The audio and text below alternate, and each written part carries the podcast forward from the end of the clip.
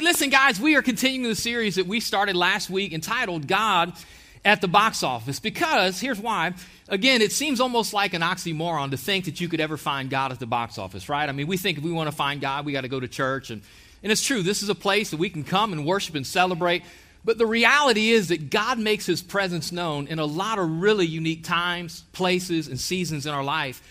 And because the Bible says that God hides eternity in our hearts, I said this last week, you know, I believe unintentionally that there are people, there are producers, there are directors, there are writers who unintentionally write in biblical truths in their movies. And I said this last week, you know, man, I love watching movies. I love being the guy that's the loudest. I love being the guy who shouts out and makes the most noise. And uh, there are some great motivational quotes in movies. Anybody here ever watch a movie and like you walk out of the theater like, anybody here walk out with a new attitude? Like you walk in like, I'm going to watch a movie and you're just eating popcorn, but you walk out like, I can take the world. Like, I mean, this is like you walk out a new person. Why? Because it's a movie, but God's using that to stir your heart. Great movie quotes. Here's a couple of them real quick. This is this is old time, but it's got some stank on it still. Right? Right? Do or do not do. There is no try. I mean, it's like, come on, high five. I mean, you got to get down there, but high five. Right? Here's another one. I like this. This is this is this is one. Anybody here, especially sports movies, like you can watch a sports movie and man, you can leave like, I've never played football, but I can play football after watching Remember the Titans. Right? Remember the scene like it's the big game and the defensive line coach, right? He's there and he's in the face. He says, I don't want him to get one more yard. If they cross the line of scrimmage, I'm taking every one of you out. You got to blitz them all night long. And you make sure they remember forever the night they played the Titans. I'm like, I got to, like, I just want to go watch the Titans. You know, I mean, so there's like so much motivation. And I'm from the Rocky generation. I mean, like the original. Anybody here remember, like, you're like a 70s kid, 80s kid? Like, you walked out of a theater believing you could, you could like, knock out Apollo Creed. Like, you just walk out like, you know, like, you got it. Because there's something about Sylvester Stallone. Whoo. It's the crooked mouth thing he's got going. I don't know what it is. But he said this in a recent movie it's not how hard you can hit, it's how hard you can get hit and keep moving forward. It's like, yeah, like I've been hit, but I got to keep moving forward. And because you can't get too much Balboa, I brought two to the table today. Every champion was once a contender that refused to give up. Yeah. Here's one, like, it really doesn't have a lot of spunk on it, but there's a lot of you in this room. You've said this I would dare say most of you in this room have repeated this line at one time or another Run, Forrest! Run! Anybody here ever quoted that to themselves when they're actually running? Help me.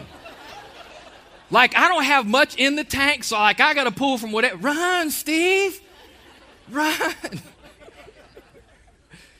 like it's these things that just kind of keep going. And it was already in our game but kind of one of the ones, again, this is something that doesn't have a lot on it, but like we tend to quote it, we say it, kind of comes up every now and then. Just keep swimming, just keep swimming. Like it's like, yeah, I just got to keep going. How many people remember the movie Finding Nemo? How many people actually seen that movie? Can you believe it's been 13 years? the amount of time you went from kindergarten to graduating high school is the same amount of time since Finding Nemo came out. I just came today to make you feel old. Let's pray and go home. 13 years ago. And so it comes out right after Finding Nemo. Here we are, and we're in the Finding Dory generation. And uh, if you've not seen the movie Finding Dory, great kids movie, kind of here's, here's the theme. I know, I'm curious, how many of you guys have seen Finding Dory? I got to ask, how many of you went, your parents, and you went because you had to take your kids? How many of you went because you just wanted to see Finding Dory? I need to see part two of Finding Nemo. If you've not seen the movie, it just continues about a year after late, about a year after where Finding Nemo leaves off, right? So there's this little clownfish. Finding Dory is this blue tang fish, and uh, has this like short-term memory thing, which I can totally relate. Like watching Finding Dory, I can be like, yeah, I mean, like we're kindred spirits, like me and Finding Dory, Dory, because I can just be in a conversation. This is true. I hate to admit this. I have so much on my plate at times. I can tell somebody, hey, guess what? And before I get what out of my mouth, like I forget what the what was. But I remember at two o'clock in the morning, I'm like, ah. anybody here like shoot out of bed at like two? Like, I remember the name of the actor in the movie was.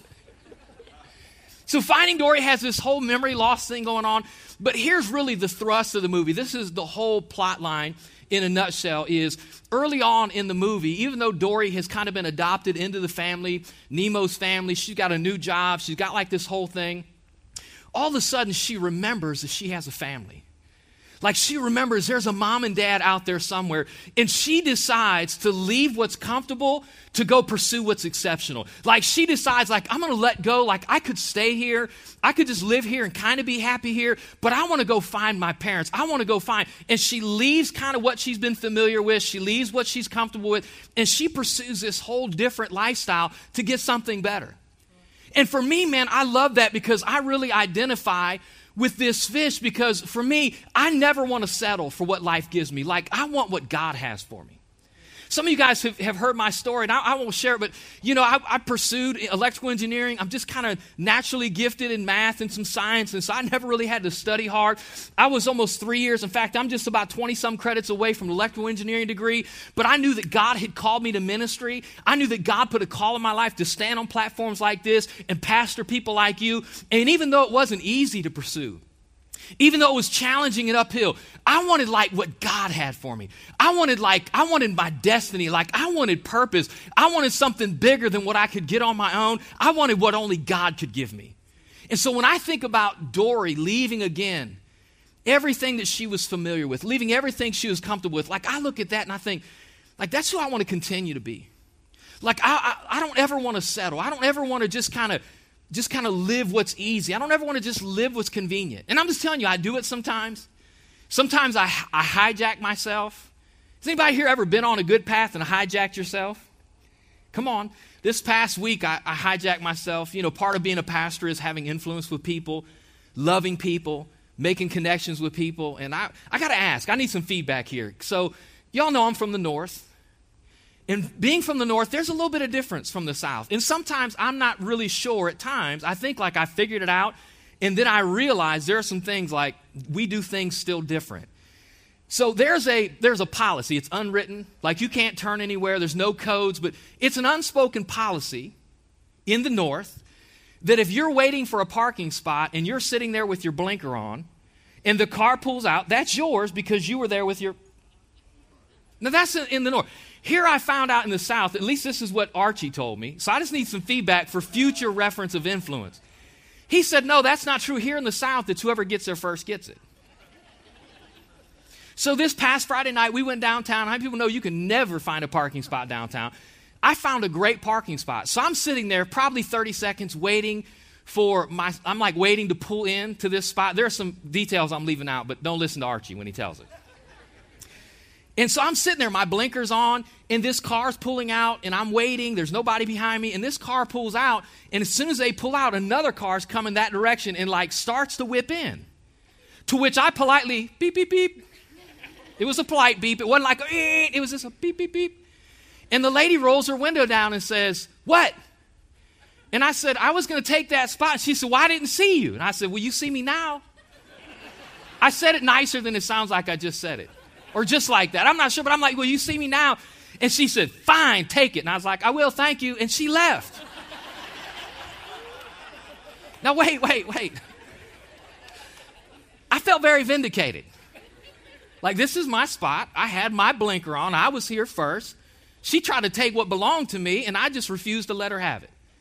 Now, I was right, but I, Pastor Adam preached a great message. If you didn't listen to it Wednesday, I did the right thing. I just didn't do the wise thing. Because I went in and like the husky DNA in me, like, like we just fight to be right. And like I'm like, I'm right, I was there first. And like the more my wife talks and the more Archie talks, I'm like, that lady's never coming to faith church. and if she comes to faith church, she is never staying. And I like I kept waiting to get back to my car thinking like I'm gonna find my windshield smashed. I'm going to find a note. Like, it really wasn't that bad, but I started thinking, gosh, like, that probably really rubbed her the wrong way. So I just want to say, if you happen to be here, we're a large church, so a lot of people come here. We are, I know y'all are connected to a lot of people. So if you hear a lady tell a story about a guy in a blue Durango that was a jerk, please extend secondhand my apologies. I would love to buy her lunch, a gift card, wherever she is. I mean that from the bottom of my heart because I want to be a person of influence, not a person who's right. So hear me, guys, again. So Dory she wants to pursue something better than what she has. And I just want to ask the question how many of you here are busy right now pursuing your dreams? Like, I know you, you have a life. I know that you're living a life. I know you're waking up to a job. I know you're in relationships. But how many of you in this room are really pursuing passionately your destiny, your purpose, like what you were created for? How many of you are fighting maybe against the current to go get what God has for you? Let me just maybe give you some ways to know if you've settled in. If you wake up every morning hating the day that's ahead of you, you may be just settled. If you're exhausted, I mean, like you can get a good night's sleep, but you're just exhausted, like you live exhausted, maybe, just maybe, you're not really living the purpose and the dream and the destiny for your life. If you try to convince yourself you're happy, but you're not really happy, maybe you settled. Because Jesus said this Jesus said, I've come to give you life. Everybody shout life. I've come to give you life and life in super abundance, life more abundantly, life that's overflowing. Now, think about that. Jesus said, I've come to give you something, which means you can't have it on your own. It has to be something that comes from Him. So, God has a gift for us, but really, again, the reality is, I think a lot of us have missed it. Think about the disciples, right? So, they're fishermen. A lot of them are fishermen. Most of the disciples were fishermen. And Jesus comes along He says, Hey, listen, I know you've been fishing for fish, but come and follow me, and I'll make you fishers of men which means they sacrificed a generational business to pursue something that wasn't easy, but it was excellent. To pursue something that was bigger than themselves. And these guys, here we are, guys, 2,000 years later, and we know their names. We can talk about Peter, and we can talk about John, and we can talk about Andrew. Do you know why? because they didn't live with what was comfortable. They didn't kind of hang in with just whatever life handed them. They just made this decision that, like, I want something more out of life. I want the life that Jesus came to give. And so, man, they, they go on and they pursue it. How many people have seen the commercials on TV for, uh, it's for DirecTV? A lot of advertisements about the settlers. If you've not seen these commercials, they're hilarious. Basically, it's like there's high speed internet available, there's better cable available, but people have settled. And like they paint the picture of these people living like an 1800s lifestyle. It's kind of like this whole comedic routine like, hey, there's something better, but you've settled. There's something greater, but you've decided not to pursue it. Like, I look at that and I think, how many of us in this room are living a life that we have settled for something less than we can have? Settled for something less than we were created for. Settled for something less than what God has for you. Like I can think of lots of areas in this room, and, and maybe this is you, where you've settled, where you've missed the mark. Like, here's what I just want to tell you listen, never settle for the familiar when you can have the favorable. Everybody shout favor. I want you to know that God wants to put favor on your life. And the reason a lot of us aren't experiencing God's favor is because we've settled for what's easy, We've settled for what's familiar. We've settled kind of just, we don't want to fight, we don't want to push. And so we just kind of settled. Maybe you've settled in relationships. You know, a lot of people, man, they just, the thought of being alone frightens people. The thought of not finding someone to live life with is a scary thought. So I talk to people all the time who have kind of settled in a relationship. Instead of waiting for the God given relationship, instead of waiting for the best relationship, like they just settle. If you're here and you're dating somebody that's not 100% in, you've settled. If they're non committal, if they're non sacrificial, like, then you've settled. If you're here and you're with somebody that's not giving you 100%, you've settled. Listen, if you don't think they give you a lot now, wait until you marry them. Come on, somebody. Like, just, it's just kind of sometimes tapers off a little bit. If you're here with somebody and they don't have the same passion that you have for relationship with Christ, you've settled. Like, I think you should find somebody who loves you. Women, I just want you to know you should find a man who treats you like a queen, who puts you on a pedestal, who elevates you above every other relationship besides the relationship with Christ. Guys, you should be in a relationship with a girl who pushes you towards Christ and doesn't pull you towards the bedroom. And a lot of times we settle because we're afraid to be alone. You know that in the Old Testament, there's right in the beginning, God creates Adam, and then he says this. He said, Hey, it's not good for man to be alone. I'm going to make a helpmate for him. Imagine if you waited for the helpmate that God made for you instead of the one you got on your own because you were afraid to be alone. All of us in this room, we know people that have settled, settled in relationships. Maybe you're here in your marriage, like, isn't it a great spot because you've settled?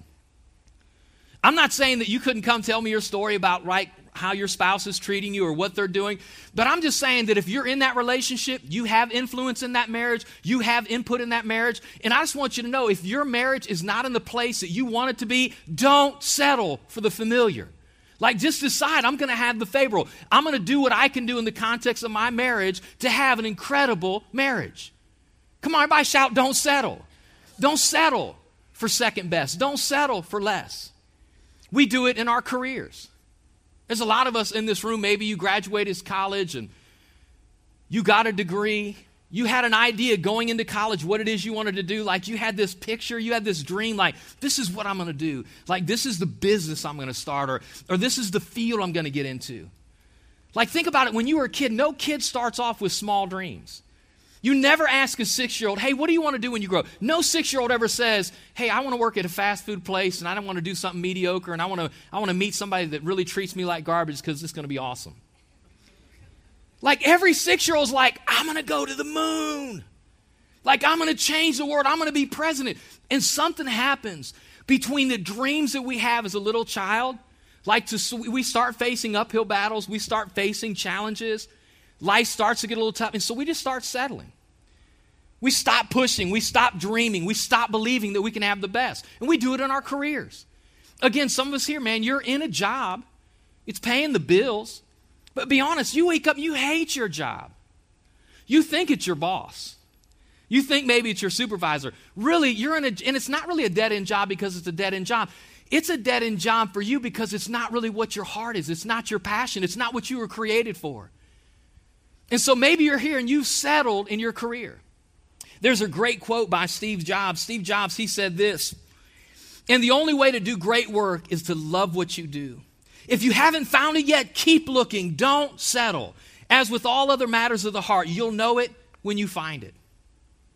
I think of people, man, in this room, maybe you settle with your finances. I'm going to meddle just a little bit, all right? Because there's people that, you know, I know a lot of families that are struggling and they're going from paycheck to paycheck. Maybe you're here and you're living from like check cashing place to check cashing place. Maybe you're living from credit card to credit card. And like you figured out the system how to pay the bills, but there's always this stress, stress and there's always this pressure and there's always this like weight on you because financially your life is upside down, you're underwater, you're struggling. I just want you to know today that you don't have to settle for the mess in your life. I just want you to know that Jesus, this is my message today, is that Jesus came to give you life in life more abundantly. God came to give you a, an incredible life in your resources, in your finances, in your career, in your relationship. Jesus came to change and transform who you are and to give to you what you could never have on your own life. And so he's got to say, like, just don't settle. Don't settle for the familiar when you can have the favorable. Don't just kind of just give in. Again, we do it like in all these different areas of our lives. And again, the struggle for me is like, I just refuse. Like, I just refuse for me. And there's areas I'm not perfect, and there's areas I still struggle. But like every day I want to wake up and I say, God, I want what you have for me. I was having a conversation with my wife a couple weeks ago, and I said, Babe, and I want you to take this bad. I, like I, I wrestle with saying this, but I want you to be challenged by this. My wife and I was talking. I said, "Baby, it seems like so many people we know, like their lives are crazy. Like I, I don't feel like I know a lot of people that when they look at their personal lives, they're happy. Like either their marriages are crazy, their kids are out of control, they're financially in trouble, they're in careers they hate. Like there's all this chaos and drama. There's some drama with their mama, right? There's all this garbage going on. And I looked at my wife and I'm like, babe, we're good. Like, we got a good marriage. I mean, she married up, right? It's my story. I can tell it how I want. Like, we got a great marriage, man. We got great kids. Our kids aren't perfect, but our kids are good, man. They, they work hard, they study hard. Like, they're like other kids. At times, they don't get along. At times, they don't make great decisions. But, I mean, overall, like, we got great kids financially like we're not buried in debt our bills are paid we're not worrying about how the bills are going to get paid like i look at my life and i'm like every day i'm like i'm good like i have a great life i have a great calling i've got a great god's given me the privilege to pastor a great church And I'm looking around, and I was telling Donna the same story, my assistant. And you know what she said to me? She said, You know why, Pastor? She said, Because after, after having worked with you, she said, You refuse to settle. You refuse and you've decided you're going to fight. And so that's what I wanted to come and tell you today. Like, you got to be like Dory. You got to look at your life and say, It's okay. Like, my life is good, but what area of your life? What place in your life have you decided, like, there is something better than what you've been handed? Like, because here's what I want everybody in this room to know you can live the life you have, or you can choose a different life. You can have the life that, that you've been dealt, or you can decide you want the life that God has for you. And you can have it in every area that we're talking about today and then some. But here's the challenge is you got to make a decision to fight for it. We're going to look at some scriptures real quick and we're going to run through some. In the Old Testament, the first 5 books of the Bible are called the Pentateuch. The Pentateuch. First 5 books of the Bible, they're books all written by Moses. In the books of the Bible, the Pentateuch, it means five scrolls. Penti, five, five scrolls. And if you're not familiar with the Bible, or maybe you've read it and you kind of wonder, because especially when you get into like Leviticus, like it can get crazy, like animals are getting slaughtered. Like it can get crazy quick in God's Word at any time. If you've never read the Bible, or maybe you was told it was boring, you've never read the Bible because like there's some drama, there's some sex. It's better than the movies. There's like murder, there's mystery, like there's a lot of crazy stuff in the Word. First five books start in Genesis from creation all the way to this story where God picks this guy by the name of Abraham. And it's like one continuous story Genesis, Exodus, Leviticus, Numbers, and Deuteronomy, first five books of the Bible. God picks this guy by the name of Abraham and he tells Abraham, Hey, I'm going to do something really phenomenal in your life. We're going to come back to him in a minute. And he takes this guy, Abraham, and ultimately raises a nation out of this one guy like this one couple, Abraham and Sarah, God produces because they have kids and their kids have kids and their kids' kids have kids. They have this entire generation. They have this create this entire nation. And some of you know the story. If you've been in church for a while, they end up in Egypt. It's not a vacation. Like they're not there with their passports. Even though they're there, they end up as slaves. 400 years, God sends, uh, God sends Moses to be the deliverer of the nation of Israel. And when they go out of Egypt, into this place called the wilderness on the way to the promised land, God shows up and gives them the law, the Ten Commandments. Exodus is their story from Egypt, out of Egypt. Leviticus is the law. God speaks to Moses and tells his people, hey, this is what I expect. Like, this is what you should do. This is what you should not do. This is what sin is. This is what's acceptable if you're in a relationship with me. And God says, hey, I know you're going to blow it. I know you're going to mess up, so when you do, here's a sacrificial system. Here's a way that you can cover your sin.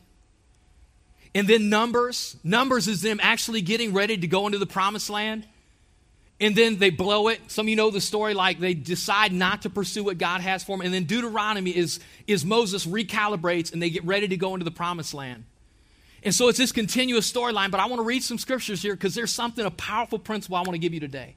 Is that it's just not the reality that you have a great opportunity in front of you. It's not just that God wants you to move out of what's comfortable, out of what's familiar, but God wants you to get a hold. God wants you to put your hands around. God wants you to grasp a preferable future of God's favor in your life, but there's something you got to do. But watch these scriptures real quick. Genesis chapter 12 is the story when God introduces himself to this guy named Abram. And listen to what he says. I want y'all to read these with me. The Lord appeared to Abram and said, To your offspring I will, come on, y'all got to shout this, I will give. I'm going to give this land. So he pulls Abraham out and he says, Hey, I don't want you to settle for home. I know you're living like mom and dad's paying the bills, and like right at this point, Abram's laying in the basement. He's like sleeping till the crack of noon. He's up all night gaming. God shows up he says, Hey, Abraham, like, don't hang out with mom and dad forever. I have a preferable future for you. He says, In fact, I want you to look at this land that I'm going to give you. Abraham leaves, right? God raises him up to be a nation. All these things happen. You fast forward through four generations. And, and Abraham's great grandson, Joseph, is in the, this place called the land of Egypt. And while they're there, he knows things are going to get bad. And at the end of his life, this is what it says. Watch this. Then Joseph said to his brothers, I'm about to die, but God will surely come to your aid and take you up out of this land. Come on, read it with me. To the land he Come on, y'all got to shout promised. Because everybody in this room, you have a promise from God that He's come to give you life and life more abundantly. And so He says, listen, to the land that He promised on an oath to Abraham, Isaac, and Jacob. So God tells Abraham, I don't want you to settle for your dad's house.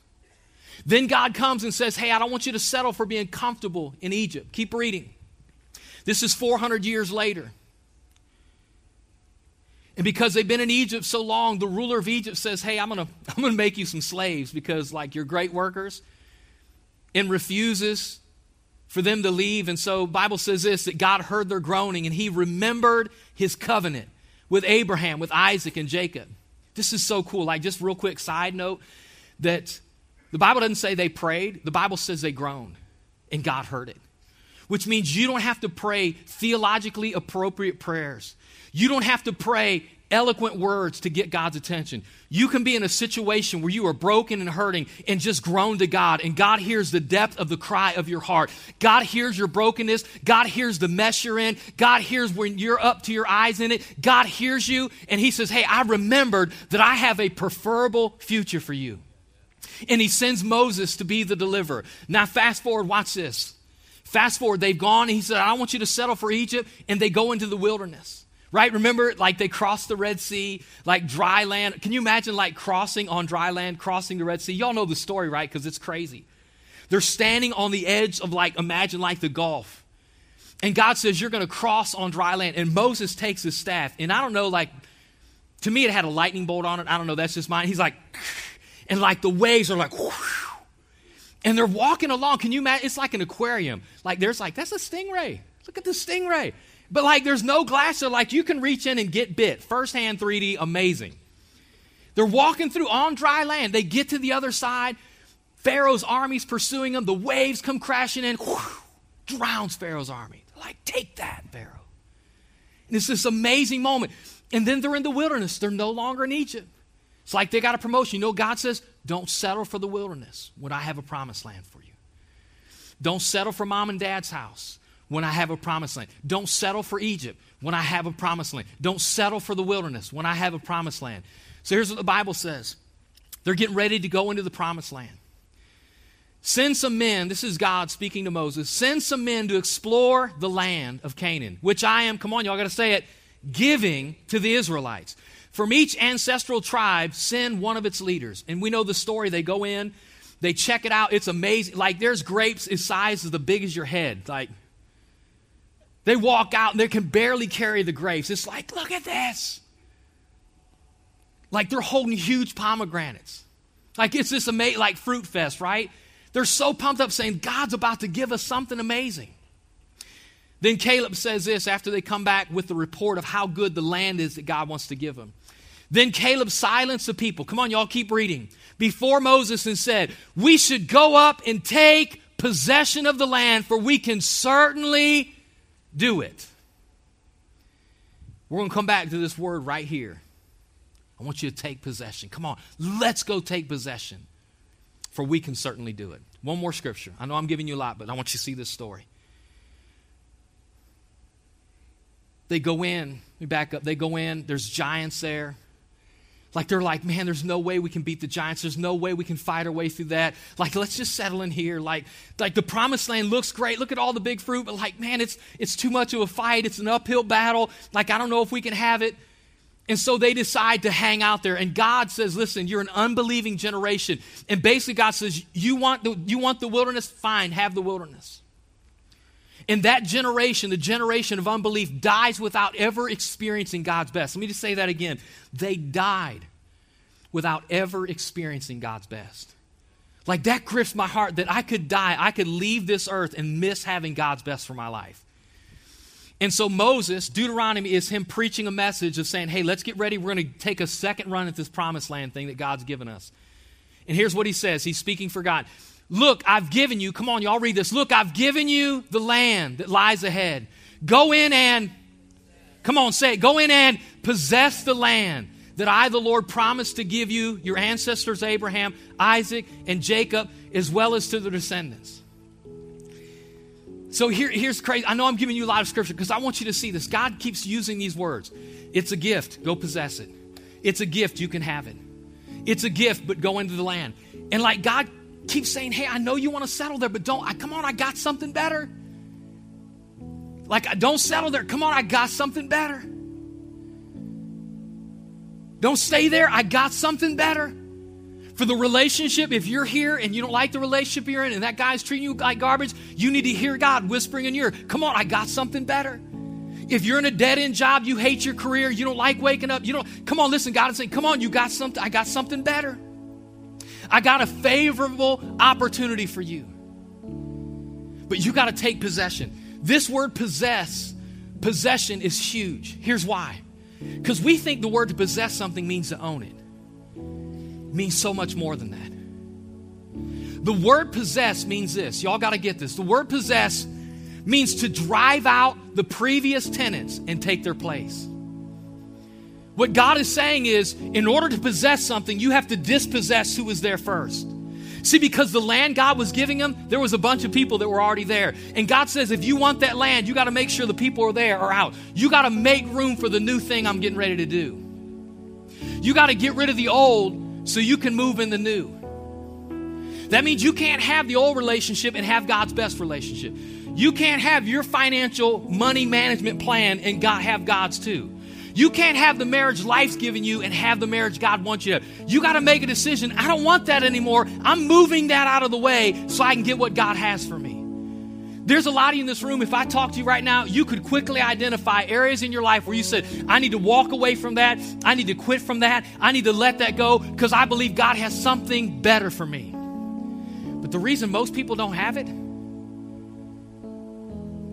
is you've not possessed it see the parallel between God giving the nation of Israel the promised land and us as New Testament believers, with God giving us new life, are very similar. In that we can never have it on our own, it's a gift from God. But God didn't just give it to us, we have to fight for it. How many people has ever heard the phrase, God has a good plan for your life? 100% true. Here's the part that most people don't talk about you got to fight for it, you got to plow through for it. You can never give up in fighting for the dream that God has for you. You can read through the Old Testament, through the Pentateuch, and you can re- keep reading about these battles they fought. You got to say, God, why do they have to fight the battles if you gave it to them? Because that's part of the process of getting what God has for you is dispossessing the old, moving out the old so you can have the new. We flipped properties for a couple years. Anybody here watching flipping properties shows? Like they've been on TV for years. And it's it's not near as glamorous as it looks. Couple properties we bought. You walk into these properties and you're like, oh my God, people lived in this. Like you walk in a house and you can barely stand the smell. You walk in and there's like not carpet. Like we walked in one house and like you could not walk like one step without stepping on animal stuff. Like it's like, oh my God, someone lived in this. But we would buy these houses at the court. We would go in. Uh, first thing that you'd do is you go in the house, kind of check it out, find out what you needed to do to flip it. It was cool, easy money. If you want to do something, flip houses. And so we go into this one house, second house we bought. It was always kind of this like scary moment. It's kind of like me and my partner, we'd be like little kids going through these houses. Like you would break the lock or you'd have to break a window to get it open. And then like you'd creep through. And like we're going through this house, and I heard something move in the back room. I'd like to tell you that I was like a man about it. We're like, oh my God, hear that? So I remember what we found a curtain rod or something, but whatever it was, we were going to take care of it. So we're creeping through this house with like a curtain rod. It was a shower curtain. That's what it was. Like I'm going to kill somebody with a shower curtain rod. And we're creeping through this room, and all of a sudden, this guy comes leaping out of a back room. He's got a baseball bat. Now, I'm just telling you, a baseball bat trumps a shower curtain. He's like, What are you doing in my house? And we're like, What are you doing in our house? Because we bought the house. He's like, This isn't your house. My parents own this house. And I'm like, Well, I hate to tell you, your parents lost this house. We bought this house. So we had to tell this guy, You can't live here anymore because this is our house. Are y'all tracking with me? He's like, I ain't going anywhere. This is my house. And first, I'm like, I don't even know why you want to live in this stinky house, but you can't live here. So we told this guy, You got to go. We come back the next day. We knocked on the door. He comes back with a baseball bat. So we had to call the police and had to have, and some of you might think this is awful, but it wasn't his house. It was our house. We bought it. And we had to call the sheriff and have this guy removed from the property so we could move into the property and do something big with it. And I'm just here to tell you today that listen, if you guys are here and your life is, is kind of covered up with broken relationships and careers you hate, and you're covered up with debt and discouragement and fear and anxiety, I want you to know that you can't settle for what's familiar. You can't settle for what's generational. You can't settle for what you've always had and what you've always known. Jesus came not to make you religious, Jesus came to give you a God favored life in every area that you have. And so you can live the life you have, or you can choose a better one. But in order to have it, you got to possess the land, which means you got to go and you got to fight to move old stuff out to make room for God to do something new. And you fast forward all the way through, right? They get in the land, they fight, they right, the walls of Jericho come down, they fight the city of Ai, they fight, they fight. But here's the thing, even though this is this is the partnership you got to hear about. They can never win these battles without God's grace and God's favor, but God can never give what God has for them unless they're willing to fight. God has a plan for your life, but God can never give you His plan unless you're willing to fight. And if you're willing to fight, God will give you the grace to advance, to pursue. God will give you the grace to get in opportunities. God will give you the grace to open businesses. God will give you the grace and the favor to get out of debt. God will give you the grace and the favor to have marriages and to raise kids. I believe that God's grace is all we need to overcome, but you got to fight. And so, advance. Moses dies. Joshua's the next general. They go into the promised land, they go through all these fights, and then this scripture right here. This is my prayer for everybody in this room who settled for something less than God's best. When they chose to fight, when it was all said and done. So the Lord God gave Israel all the land he had sworn to give their ancestors. And they took possession of it, and they settled there. You know where they settled? They didn't settle till they had exactly what God had for them. They kept fighting and pushing and plowing till they said, now we can settle. How many of you in this room have settled too soon? God has something more for you.